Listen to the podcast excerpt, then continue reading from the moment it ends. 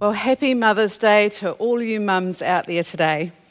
And also my love and compassion for those who find Mother's Day a difficult day. Know that God's grace and peace are here for you today as well in what is a celebrating and honouring time, but one definitely of mixed emotions for some. Today I want to talk about the ministry of motherhood. Often we think about motherhood as a role with many responsibilities, or maybe an unpaid job with a seemingly endless job description. Well, today I want to talk about motherhood as a ministry. In a letter to the Ephesians, the Apostle Paul describes the kind of leaders that he intended for the church, to raise the church to full maturity and Christ-likeness. From Ephesians 4, verse 11 to 16, says this: "So Christ himself gave the apostles, the prophets, the evangelists, the pastors and teachers, to equip his people for works of service, so that the body of Christ may be built up until we all reach unity in the faith and in the knowledge of the Son of God, and become mature, attaining to the whole measure of the fullness in Christ. Then we will no longer be infants, tossed back and forth by the waves and blown here and there by every wind of teaching and by the cunning and craftiness of people in their deceitful scheming. Instead, speaking the truth in love, we will grow to become in every respect the mature body of him who is the head, that is Christ. From him the whole body, joined and held together by every supporting ligament, grows and builds itself up in love as each part does its work." You'll see here that Paul lists five offices that are referred to as the fivefold ministry. You might have heard that term before. That's the apostles, the prophets, evangelists, pastors and teachers. But to me, what is the church other than a family whose leader's job it is to care for, to train and to equip its people to maturity? Sounds like a connection to parenting to me. Don't know about you. You can also look at this through the eyes of a mentor, a business leader, a teacher, any area of influence or care over people that you might have. So let's look at what the fivefold ministry is that Paul talks about and how they relate to us as mothers or as parents. Firstly, the apostle. The apostle is all about undergirding and releasing. And I know that's a bit of a weird word, undergirding, but it basically means supporting from underneath and, of course, releasing. Apostles awaken people to their God-designed potential. They are instrumental in people discovering who they really are, and they walk alongside them to get them there. Apostles are disciples and disciple makers. Our job as mothers is to see our kids' God-given potential and to help encourage and release them into it. My kids are now nearly 14 and 11, and it has been fascinating just to watch them grow and develop and see the gifts and talents that God's built into their lives. However, if we see those gifts and we don't help them to be developed, we're not honouring God's design on their life. For example, when Caleb, my nearly 14-year-old, was very young, a toddler, he loved to bash pots and pans and anything that would make a sound. So this may have also resulted in some wall damage when he discovered a toy hammer. We came back to the room to find he'd had a great time drumming. The frustration of the noise and the household damage could easily make me as a mum kind of want to push that to the side, take the sticks off him and the hammer for that matter, and put it away so it was quieter and easier to manage. And maybe I did do that sometimes. But instead, we got him a toy drum set. Now, it was plastic, so it didn't last long and it wasn't quite as loud as a real one, but he loved it. He ended up in drum lessons at the young age of 4 due to his natural ability. And believe it or not, at the age of 6, he was playing Little Drummer Boy in front of 100,000 people at Christmas in the park. And that sounds wonderful, doesn't it? However, it's not just about sustaining these gifts and abilities until they reach a point of success. It's continuing to support and encourage them to keep going, especially when it gets boring, when it gets tough, when there are no concerts or performances, just practice. That's where the undergirding kicks in. I think my son would attest to that. Releasing is actually about knowing when to get out of the way, when to stop hovering in the background. And I know when Caleb was 4 and he was at drum lessons, I couldn't leave a 4-year-old with a stranger. So, I used to literally hover in the background and watch his lessons. And then when it came to Christmas in the park and putting him up on the stage, there was nothing I wanted more than to go up with him. But, there was security, so I didn't do that. But it's a hard thing to do, to step out of the way. Control is the killer of apostleship. As a controlling parent or leader in any area, it can be so hard to step out of the way and let your child work it out for themselves. They have to learn their own lessons. You'll never get the chance to truly see what they are capable of if you're weighing them down by holding on to their coattails. Raise and release. Pour everything into them and then take your hands off. Not to remove your presence in their lives, they need your ongoing love and support and definitely encouragement, but let them fly. The second ministry is that of a prophet, and this is to speak to somebody's future. Prophets are effective in revealing God's heart for people wherever they go. They can accurately discern God's heart for a situation. They help people experience God's voice and help them develop hearing the voice of God in their own life. Sometimes as mums, we need to prophesy to ourselves. The one I use daily, my most frequently used prophetic declaration, you can use it too, is when I get out of bed in the morning. I will have life after I have coffee. My husband and children can testify that my conversation skills are not great until I'm caffeinated. Sometimes, though, we do just need to prophesy life over ourselves.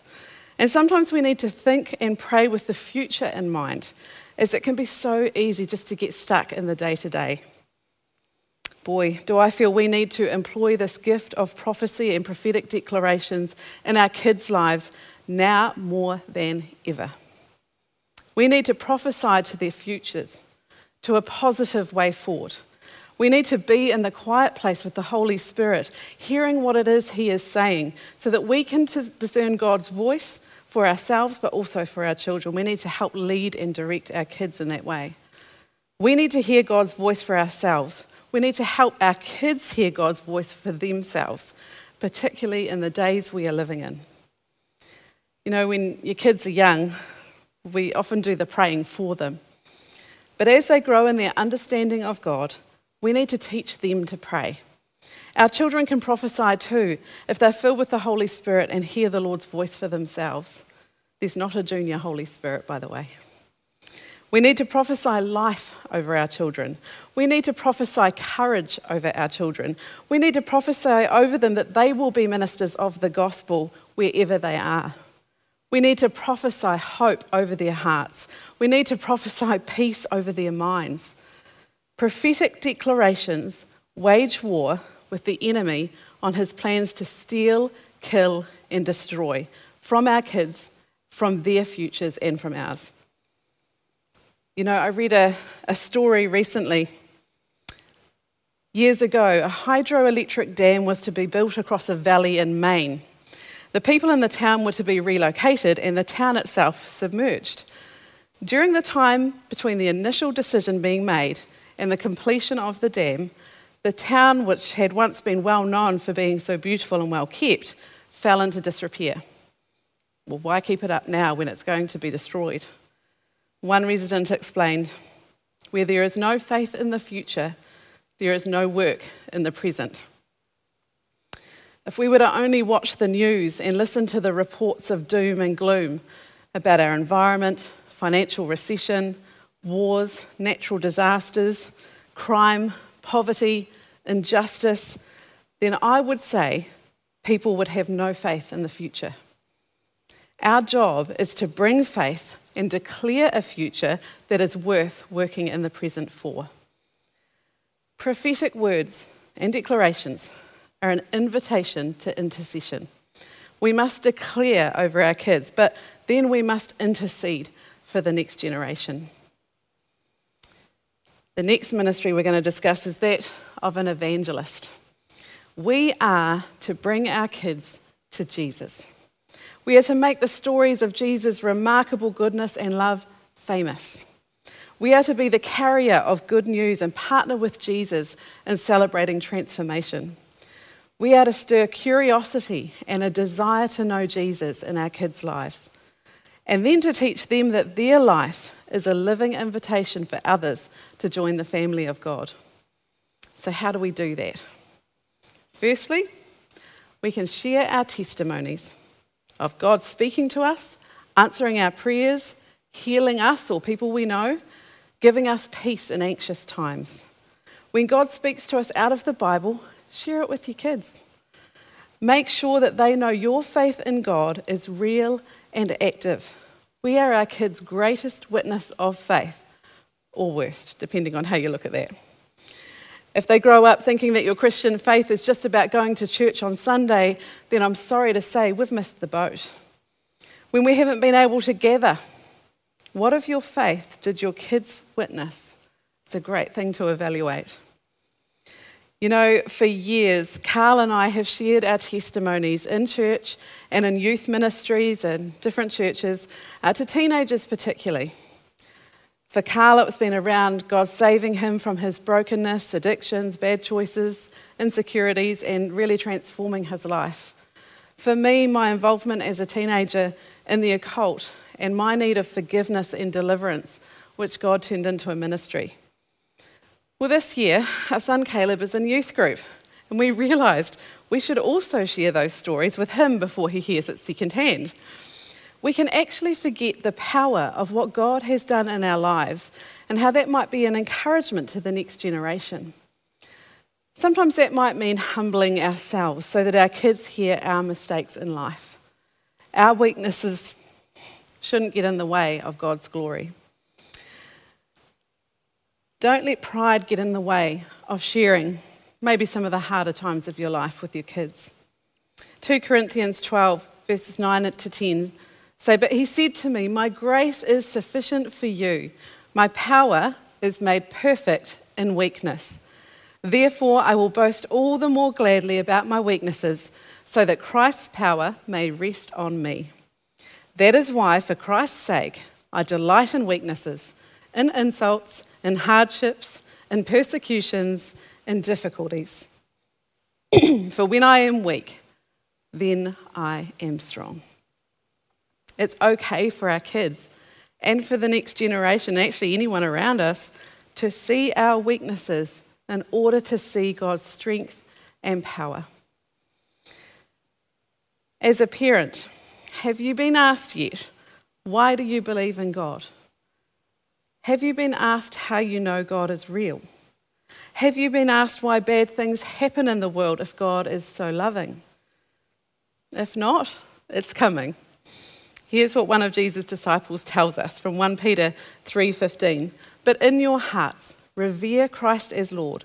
Always be prepared to give an answer to everyone who asks you to give the reason for the hope that you have. But do this with gentleness and respect." Sometimes telling a story has as much effect on the teller as it does on the listeners. I want to tell you a wee story from Martin Buber, the Jewish philosopher. He recalls, "My grandfather was lame. Once they asked him to tell a story about his teacher, and he related how his master used to hop and dance while he prayed. My grandfather rose as he spoke, and he was so swept away by his story that he himself began to hop and dance to show how the master had done. From that hour, he was cured from his lameness. When we tell the story of our master, our God, we too experience his power." Let's be ones who share the good news of the gospel to those in our care, with the power of our testimony, and with love and respect. The next ministry we have is that of a pastor. Care, compassion, wisdom, correction. They are instrumental in guiding people through brokenness back to wholeness and healing. They create a safe atmosphere of family and belonging. Now, I can quite confidently say that this is not everybody's experience growing up with a family. If every family was a safe atmosphere of love and belonging, the world would look quite different. That's why it's so important that we become pastors to our children, and actually to everyone in the next generation. In fact, to everyone. It is so desperately needed. You can give kids all the best things in life, the best education, exposure to sports and music and the arts, expensive family holidays, and all the best in clothing and devices, funds set aside for their future. But if you have not love, then that is all a resounding gong or a clanging cymbal, as it says in the scriptures. And I'm not just saying you have to have love for your children. I hope that's a given. But do they feel loved? The large majority of children will feel loved if we do three things. One, they are told they are loved and what is loved about them. Two, they are shown they are loved, and that mostly through time and attention spent on them, being prioritised especially over work, both the house kind and the business kind. And thirdly, and I think a huge one, they feel listened to and understood. These things create a sense of safety and belonging that they won't have to look elsewhere for.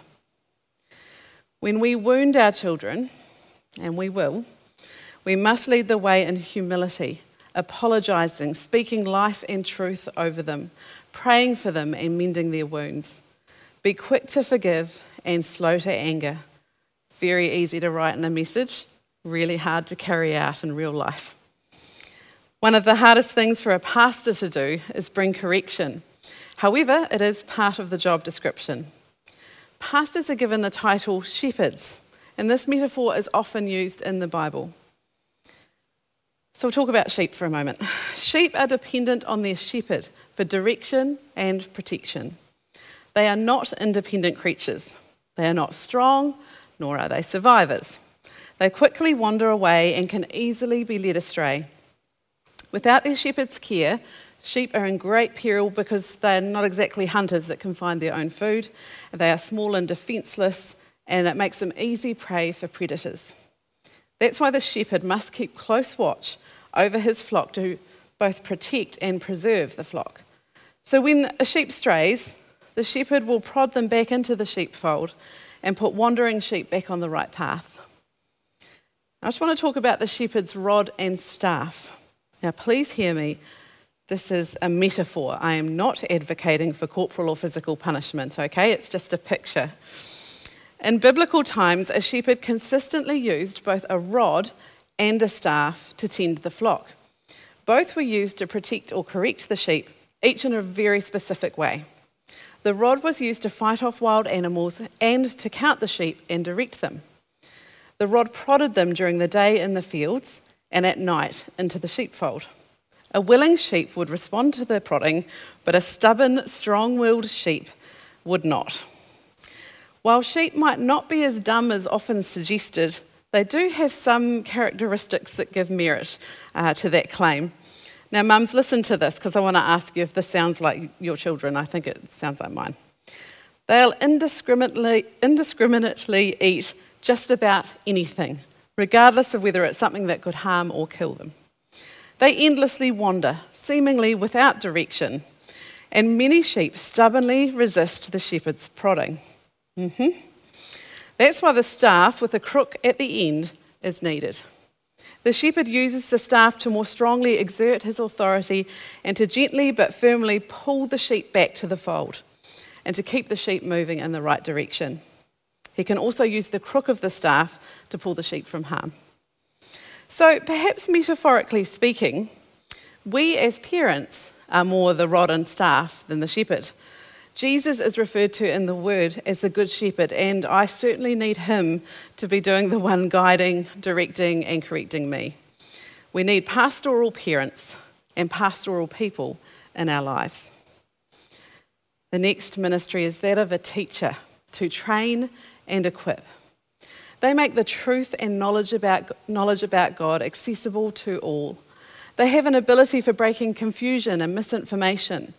They are strategic in helping people know the truth of God and also how it applies to their own life. This is an interesting one because Usually we have schools and teachers that do that job, but most, if not all parents, have had to experience the realities of that role during lockdowns in the last couple of years.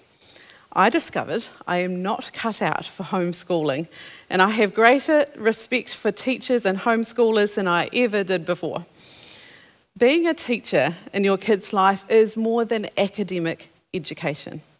It's about teaching them the realities of life, the truth of the Word of God, the effects of wrong choices, training and equipping them for a world where you are not in charge of them, teaching them to be without you. Man, this is tough. It's a lot easier to keep our kids in little bubbles, fixing their mistakes, doing their work for them, hiding them from the evil in the world, than to prepare them to be independent and mature. We have to teach them to recognise false teaching. We have to get them ready to fail, to be heartbroken, to face rejection. Actually, homeschooling maths and science sounds a whole lot easier all of a sudden. The world we live in is not fair, but when travelled through with the presence of the Holy Spirit and the knowledge of our Saviour, the love of the Father and the promise of eternity, it may not be easy, but it will be okay. The thing I love about schools is that they have teacher aides and substitute teachers, right? Any mums wanted to call in a substitute mum at any point? No, I have. I want to remind you that in families, with friends, and in our church family, we can have that too. Bring in others that you know will teach the right things and model the right things, perhaps in areas that you have struggled to overcome yourself or are still working on. As I said earlier, it's good for our kids to see that we are a work in progress. The role of mentors is an important one, and it's often overlooked. We need mentors, and our kids need mentors. Sometimes they will even learn and receive more if it's somebody else giving the lesson. Don't know if you've experienced that before. I can't count the number of times I've given my kids advice of some sort to have it rejected, only to hear it repeated back to me when somebody else told them the same thing, and it was some kind of revelation. Take the wins where you can get them, I suppose. So there we have it, the five-fold ministry: apostle, prophet, evangelist, pastor, and teacher. It's the biblical blueprint we are given to equip people and grow the kingdom. And in my mind, if it's good for the kingdom, it's good for my family, because as for me and my house, we will serve the Lord. Our job as parents is to bring our kids up to maturity and independence, to know God and to know how to live in this world. The reality is that in the fivefold ministry, there will be one or two of those roles that will be more natural and easier for you, part of who we are. But we can all grow and develop in the others to a measure. If not out of gifting, then out of desire to impact and influence the world and people around us, starting in our homes. Let's pray. Lord, thank you first and foremost that you love us wholeheartedly and unconditionally. I pray for everyone today hearing this message that has some form of parenting, leadership, guidance over others. And I pray particularly for mums today, that we would have a fresh perspective on our role, not just a job, but a ministry. And that our ministry would be one that comes from a deep well of love that is continually refilled by pursuing your presence, Lord. Help us to be apostles in the way we raise and release those under our care. Help us to let go of being controlling and trust that they are your kids in your hands. Help us with the gift of prophecy. Let us speak life and hope over our children and point them to you, showing them how to pray and hearing your voice for themselves. Help us to be evangelists, Lord, first by giving testimony to what you have done in our lives. Help us to freely talk about you and introduce our kids to who you are and what you have done, that they might one day do the same. Help us to be pastors. Replace our impatience with compassion, our pride with humility. Help us not to be task-focused, but to really see and hear our children, that they might feel loved and known. Help us to bring correction and love and repair wounds that we make, Give us your heart for them, Lord. Help us to see them as you see them. Help us to be teachers, teachers of your word, teachers of life, and teachers of our experiences. Help us to see where we need to bring in substitutes. Help us, Lord, also to be teachable, to receive correction, to receive wisdom, and realigning from you. Lastly, Lord, we thank you that despite us, you continue to build your church, your kingdom, your people, our families. We ask for your grace and mercy for our failures. I pray for encouragement right now to fill the hearts of every tired mother who feels that she is not enough. I pray for your restoration power right now to resurrect those who feel like it's too late or it's too hard, that you would give them your strength and power and hope for the future. Lord, give peace and comfort to those who grieve and hurt today. As we minister to others, Lord, we pray right now you would minister to us. We want to be children who minister from wells overflowing with living water, with the sustaining of your presence and with your healing grace, Lord. We just ask for this now. We thank you for who you are and what you have done for each and every one of us. In Jesus' name we pray. Amen.